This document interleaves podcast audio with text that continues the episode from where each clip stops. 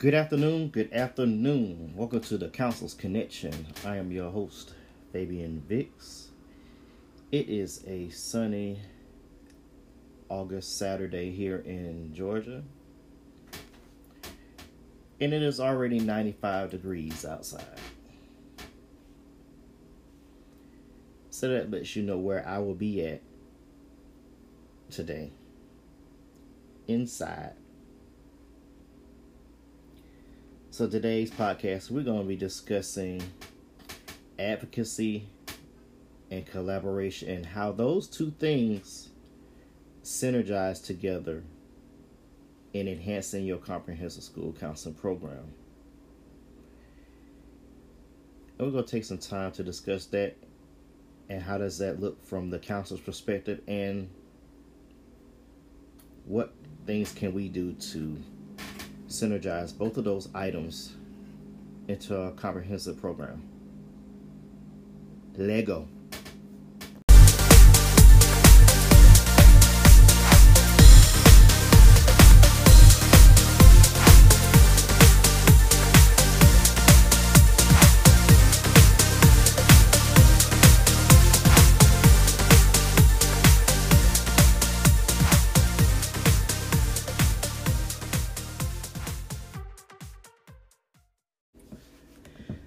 Look at advocacy and collaboration, you have to define those two terms.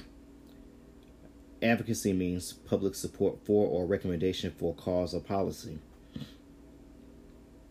I will substitute two of those words out there and change it to public support for or recommendation for a initi- an initiative or a program.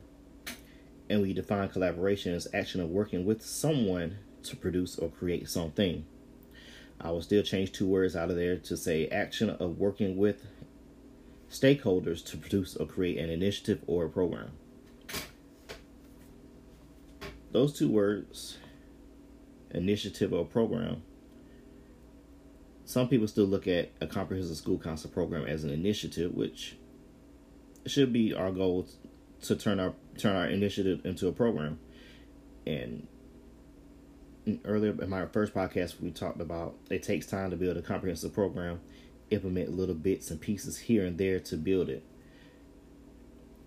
And the one way you can make sure you implement your program is to implement bits and pieces into it until you get to a point where it's running the way you want it to run. And for it to run that way you will need to collaborate with all stakeholders and advocate for your program to be able to collaborate and be able to do the things that we need to do to have a viable comprehensive program.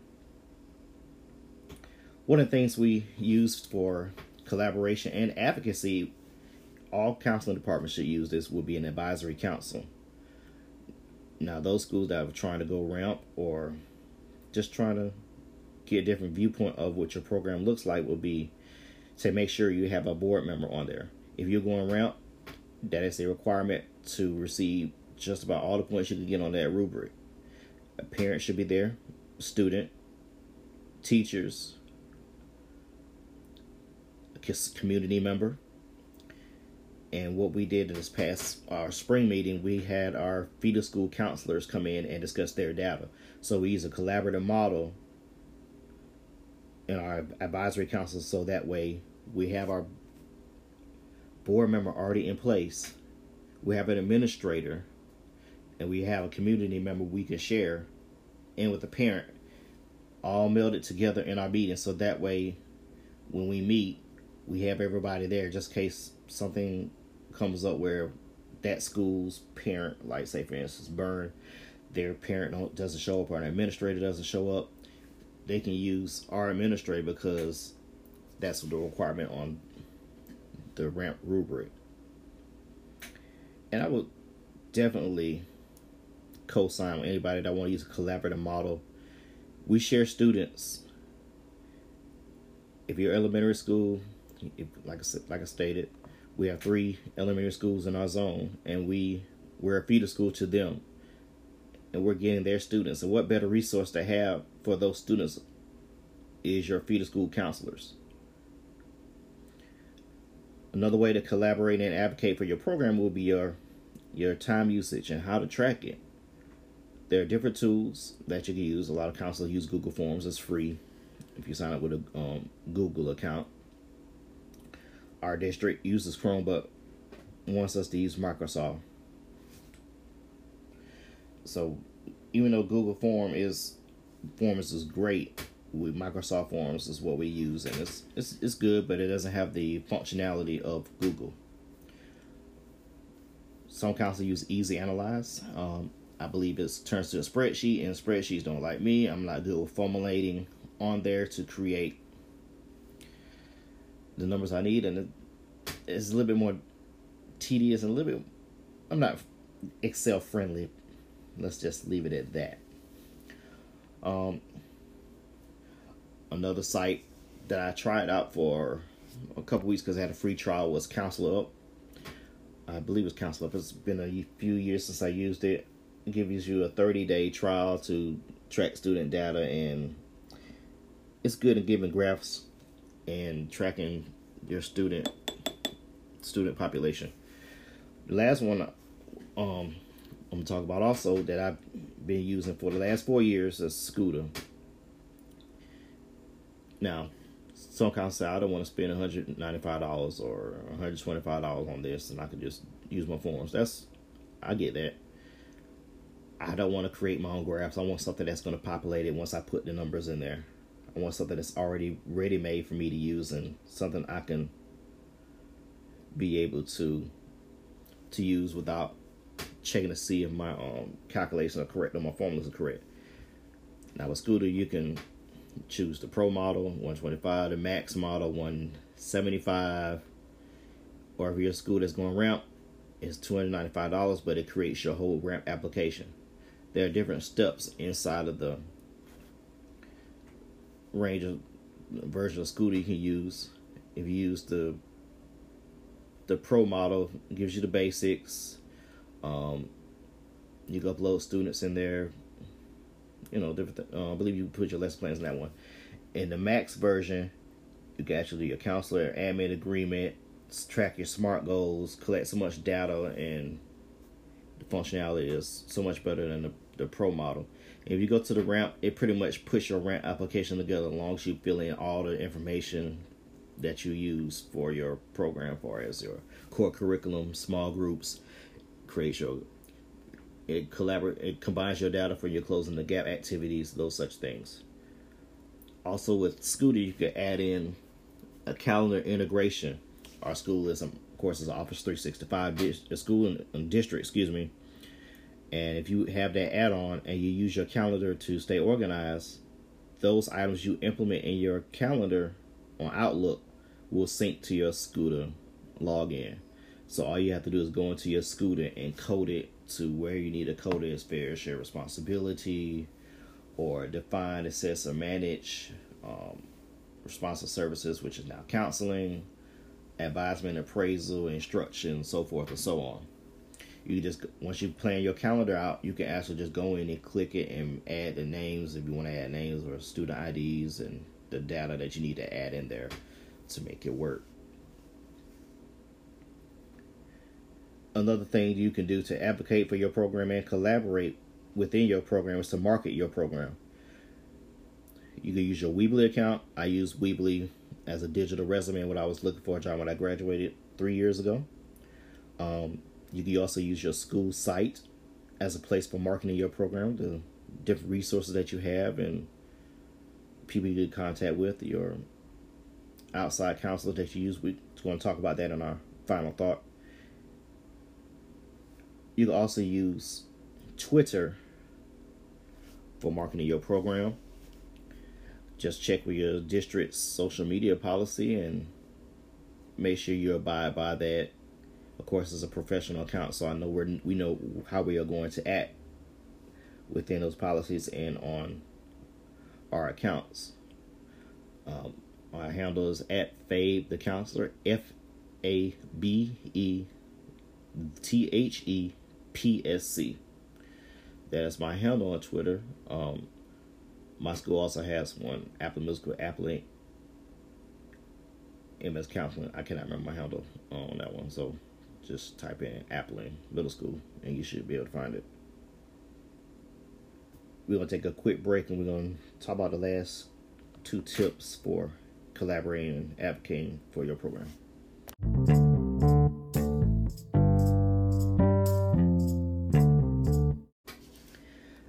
Have a couple more tips also to add in there for advocating, collaborating with your counseling program.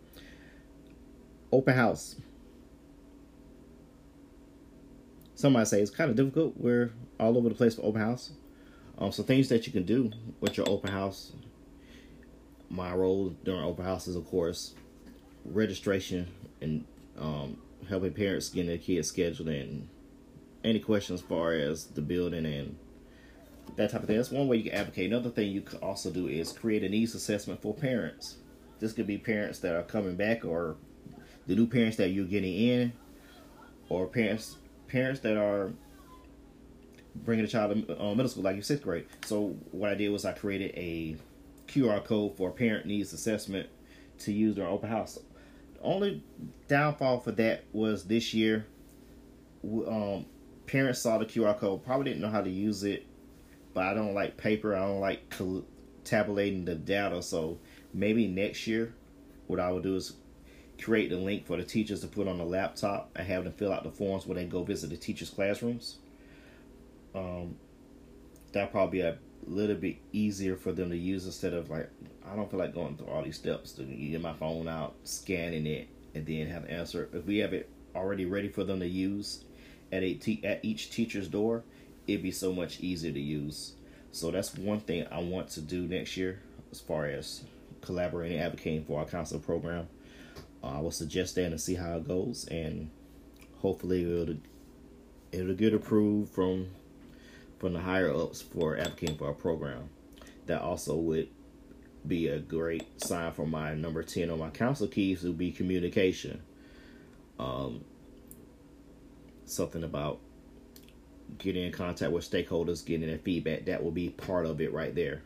Your advisory council will also fall under um, council keys in the one and ten. Also, that's something we're going to talk about maybe next week.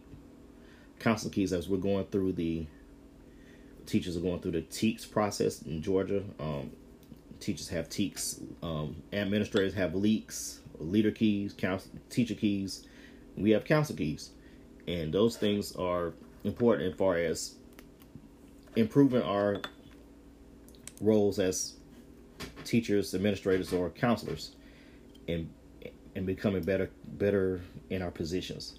So next week or the week after, I'm gonna flip a coin and see what we're gonna do. But that's something I'm looking forward to talking about. Is how do we view our um, evaluation? Some states are using totally different things, but Georgia uses council keys. Well, not all the schools, but select ones.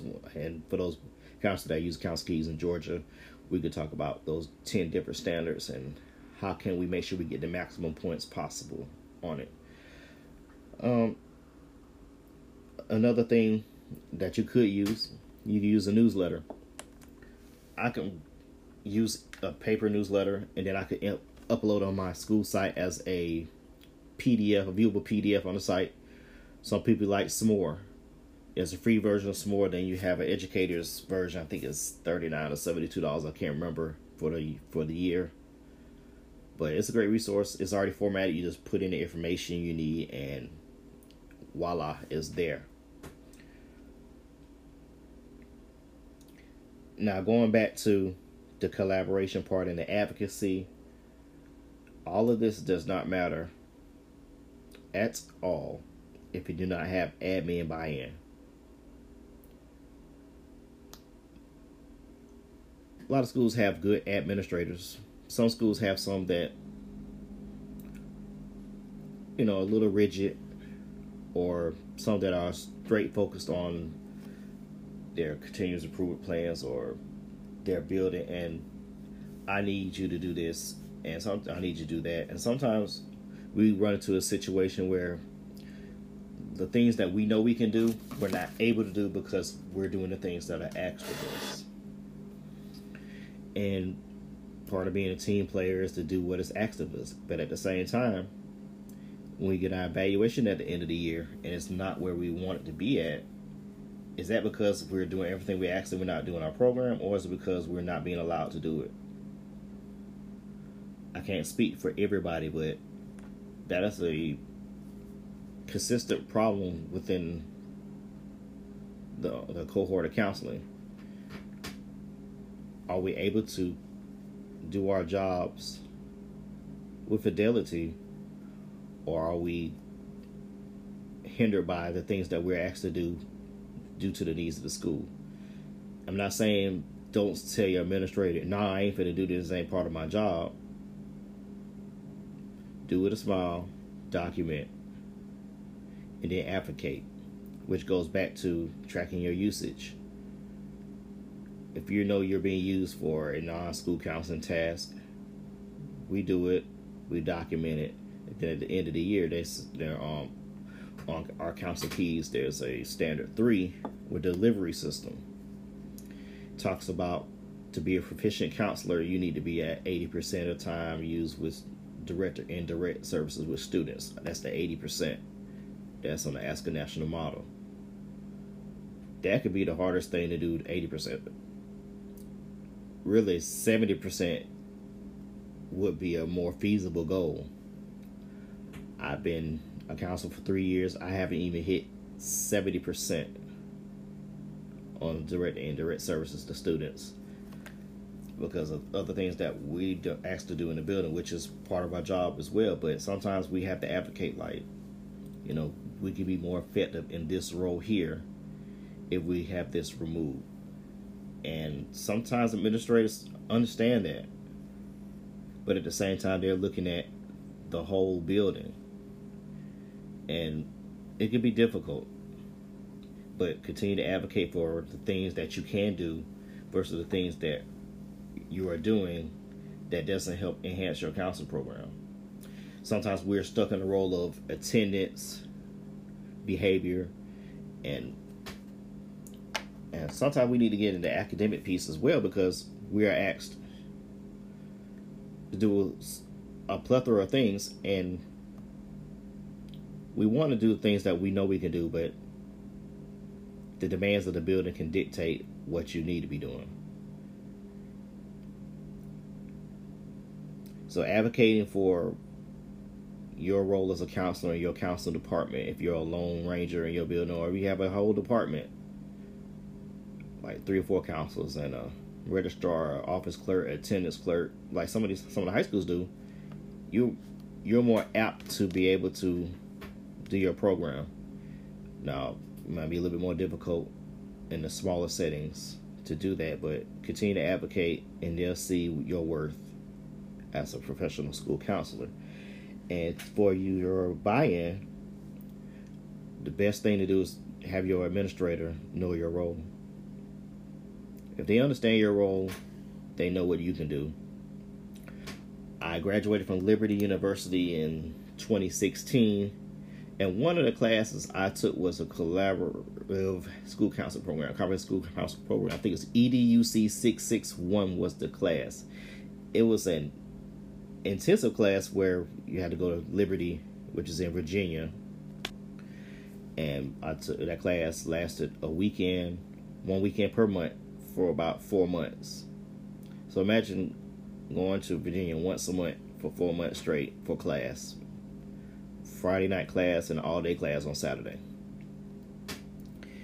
And one of the refreshing things I saw in this class was there was administrators that were in that class. It was a, actually a requirement for some states for the administrators to take a class on school counseling. So that was refreshing to see some folks that were going to administration taking this class to become more familiar with the role of the counselor. Some states need to look into that model and have them take a class on comprehensive school counseling program and actually see the things that we can do now, some some men might might have been a counselor before, but some a lot of stuff has changed over the last five to ten years, and it's nothing more refreshing to see an administrator that really knows what your job is. Another thing is to make sure you advocate for those things that we sometimes are asked to do when there's nobody else to do it. Um, like sometimes seven four class, everybody's everybody's tied up in in a lot of things, and sometimes we get asked to hold a class. Only thing I can say on that is sometimes you have to document when you hold that class because remember when you're doing the core curriculum, you're doing it with the teacher in the room. It becomes a non-school counseling task when you're holding it, holding a class for the whole day or specific periods. You do it. You still can do a lesson, but it'll be considered a non-school counseling task because the teacher is not in the room. Same thing as far as elementary teach counselors are possibly put into the rotation schedule. It is a need because you need an extra teacher in that rotation. Sometimes you can do that, but at the same time, let's say for instance, you're doing fifth grade um, specials, and you have a child that's been reporting child abuse, and they're afraid to go home, and it's at two o'clock and school gets out at three. You need to be available to make that call to the social worker to do a home visit and make sure that child is in the, the most safest environment. And we can't do that if we're in a classroom now. Don't get me wrong, it is what it is, we're in a rotation, but administrators need to look at that as well. Also, sometimes we're we're taxed to do things that nobody else would do or or asked to do things that we know nobody else would do. Some of those things are full disclosure. I was hired in 2016, and during pre-planning, I was told, "Hey, you're gonna be the PBIS coach."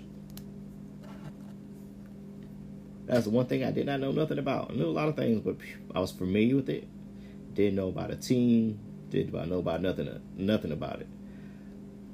Now I was a little I was apprehensive. I wasn't vengeful or nothing like that. I was a little scared because I like I don't know nothing about PBIS.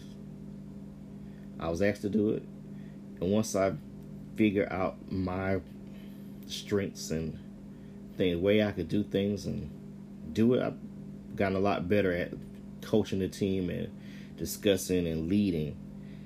And this is my fourth year as the coach.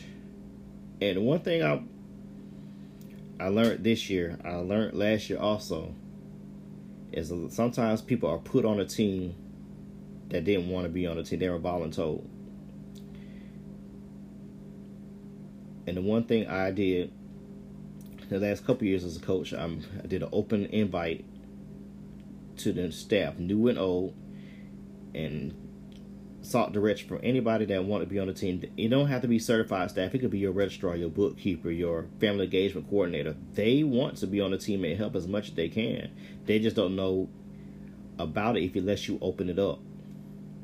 So the one thing I realized the, the last couple years is I cannot do everything on the PBIS team. You have a timekeeper, recorder, uh, data analyst, behavior specialist, coach, team leader, administrator.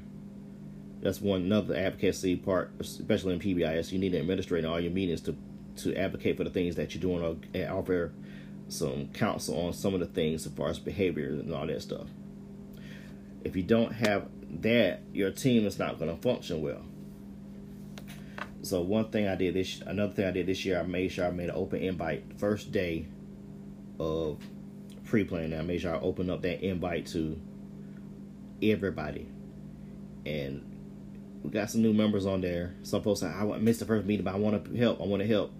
And that's a great feeling when you know you have folks on your team that's willing to do the work, and they all don't have to be on the team, but they can some way can help with what you do. You can have some, even though you have somebody dealing with communications, you could have them that person head up a subcommittee on communication will also can tie into celebrations. You shouldn't be spending the whole time on celebrations in your meetings or or complaining about some things you've seen with students or whatever. The meeting should be database, come up with solutions, and have a small discussion on the celebration and let them work.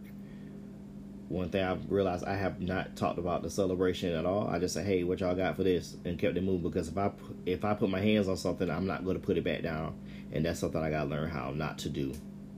And learn how to do is not take not pick up something when somebody else is in charge of it. Now I've seen some had some things happen where folks say they're gonna do it, they don't do it. I pick it up and keep it because I can't trust that person to do it, and that's something I have to learn how to release in my four years as a counselor. Trust the folks to do it, follow up instead of picking it up. We got some housekeeping items coming up soon. Got my final thought on mental health and students. Be right back, y'all.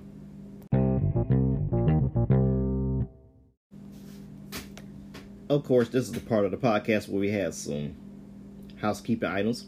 We will have Deja Selby on as a special guest on the podcast, our Bibb County School Council of the Year, our first School Counselor of the Year. We're going to talk about her why, what her drove into counseling, what does it mean to be the school counselor of the year, and her philosophy as a school counselor. Um, of course, you can listen to the podcast on different arenas and platforms such as Google Playlist, Anchor, and now we're on iTunes. We there. We there on iTunes, baby. So it's it's an honor to see iTunes pick it up now. It took a little while, but it I never noticed it until I just checked on iTunes to see if I was on there, and it's on there. And it actually has seasons on there for as education and everything. So I guess this is season one of our podcast, even though we're four episodes in and had two more episodes. We don't know what season this is, but we're in season one, and the rest of the podcast on iTunes for those Apple users. Um, and if you have Samsung, it's on Google Play. Um, I don't sound bitter about that at all. Um, still working on an administrator to come on my podcast. I'm trying to find one. Uh, I want a wide range of what they see and what they view as the role of a counselor in their building and how they use their counselors and discuss some various things with them. Um, if an administrator that listens to this podcast would like to come on, we can we can discuss those things and I would love to have you on here. Don't forget, we also on Fabe the Weebly dot not Fabe the Weebly. Lord have mercy. I'm still a little sleepy. Fabe the Counselor dot Weebly dot com at Fabe the PSC and at Appling MS PSC. Be back with my final thought. Fabe's final thought. Right now we are in a hot button time where mental health is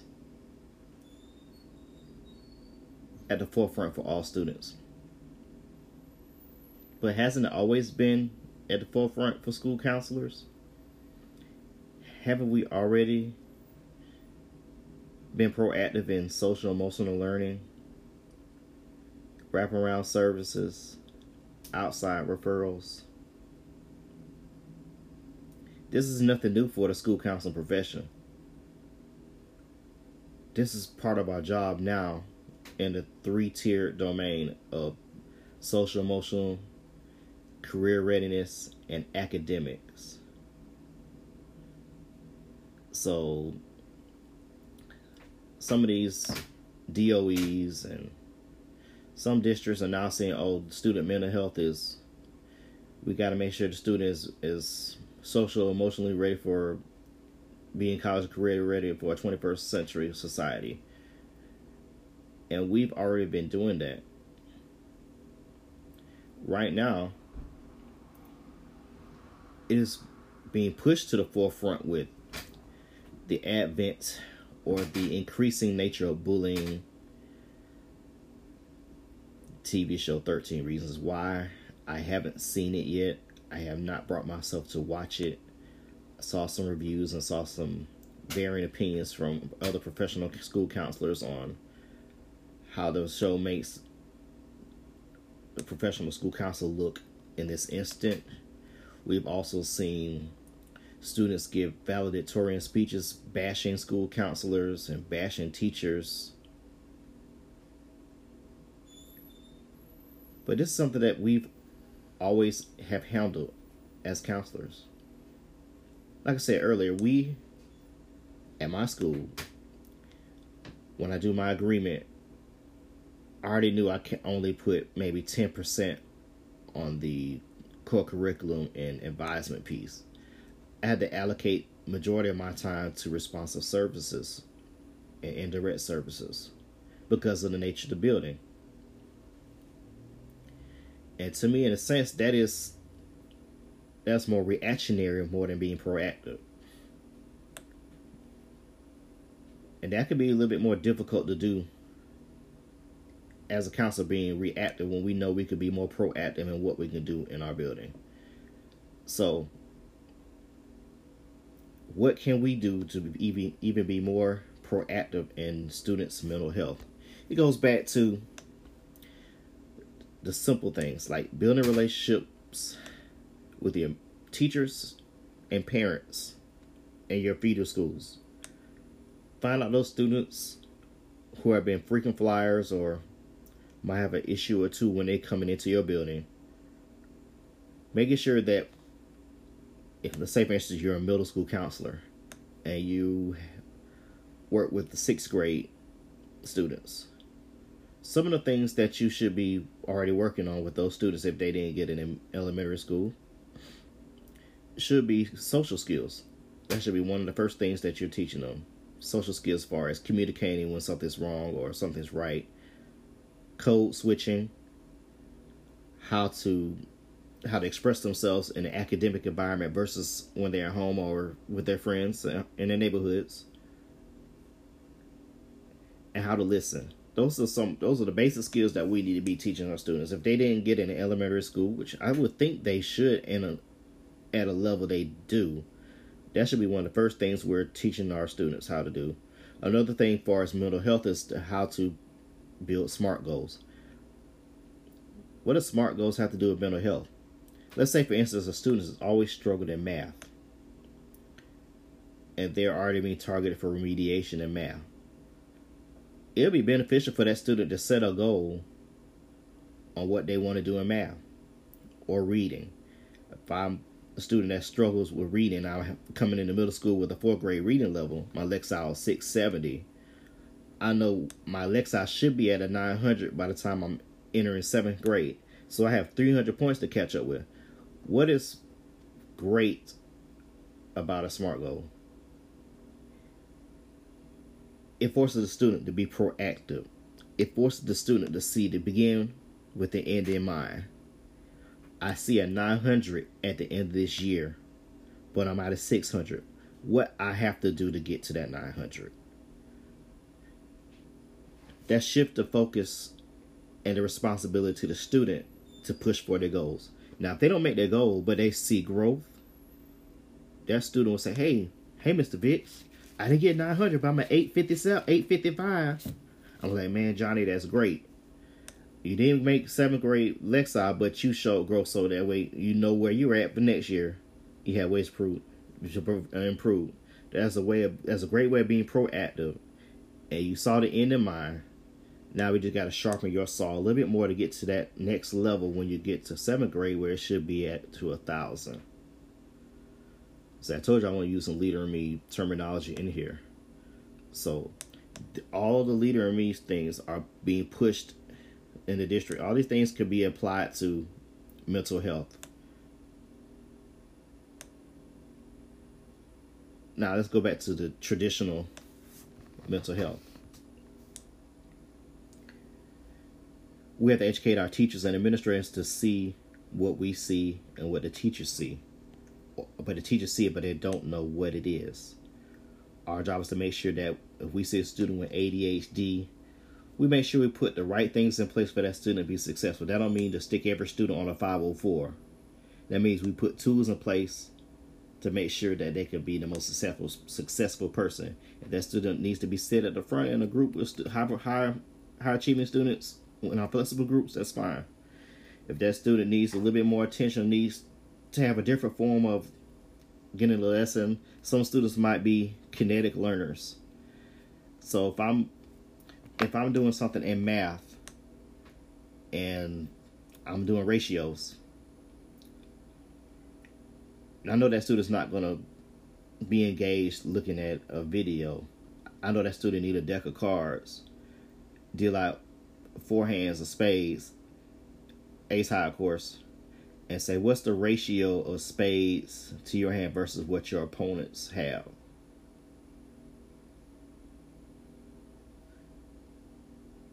We also have to continue to collaborate with outside services and wraparound services. Our school is getting an in house mental counselor. We're sharing that counsel with two other schools in our district. And they have a specific referral process. And we, as counselors, will have to screen those referrals being sent by teachers.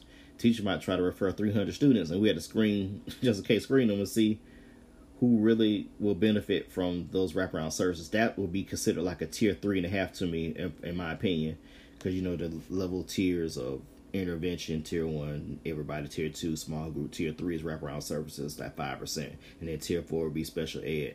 But if you look at it as far as the terms of responsive services, tier one would be everybody, tier two would be that ten to fifteen percent, tier three would be that five percent, and then of course tier four would be that one percent. In our building, we have twelve percent PC students, but we might also have 20% students on RTI, or behavior or academic RTI. But as far as responsive services and mental health, those that tier is going to be very important as far as finding out the antecedent on what's going on with that student and why they're not functioning or why they haven't functioned. We have a student that had that was making A's and B's until his fourth grade year and then they just dropped down to F's and D's. And you might have a student like that, and you want to know the antecedent to why that student just stopped doing the work, why they stopped caring, why they are acting the way they're acting. That goes back to your feeder schools. What did those feeder schools do to help this student? What did the feeder schools do to um, provide wraparound services or evaluations for this student? So all this ties back into the topic of advocating and collaborating. You have to work together to find out how you can best advocate for your student. You have to find out from all the the um, playmakers for your counselor, um, social worker. Ours, ours, each zone has a social worker that works with within each other, and you have to find out work together. Like, have you worked with a student before? Have you met their family? Did this um, student have an older sibling before them? Do they have a younger sibling that's at the feeder school that might be going through the same thing they're going through right now? So everything we talked about leading to mental health goes back to advocating and collaborating with all stakeholders.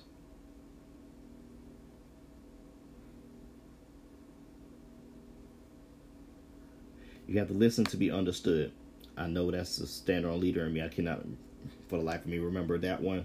But the best thing to do is to listen, to seek first to listen to understand. Don't always have to be the smartest person in the room. Just listen. Gain information. Collaborate. Think win win. Not only for the student, but for your stakeholders and your building. Those are very important things in mental health. And we have to know how to use them correctly and properly. want to thank you for taking your time and listening to my podcast. I'm out.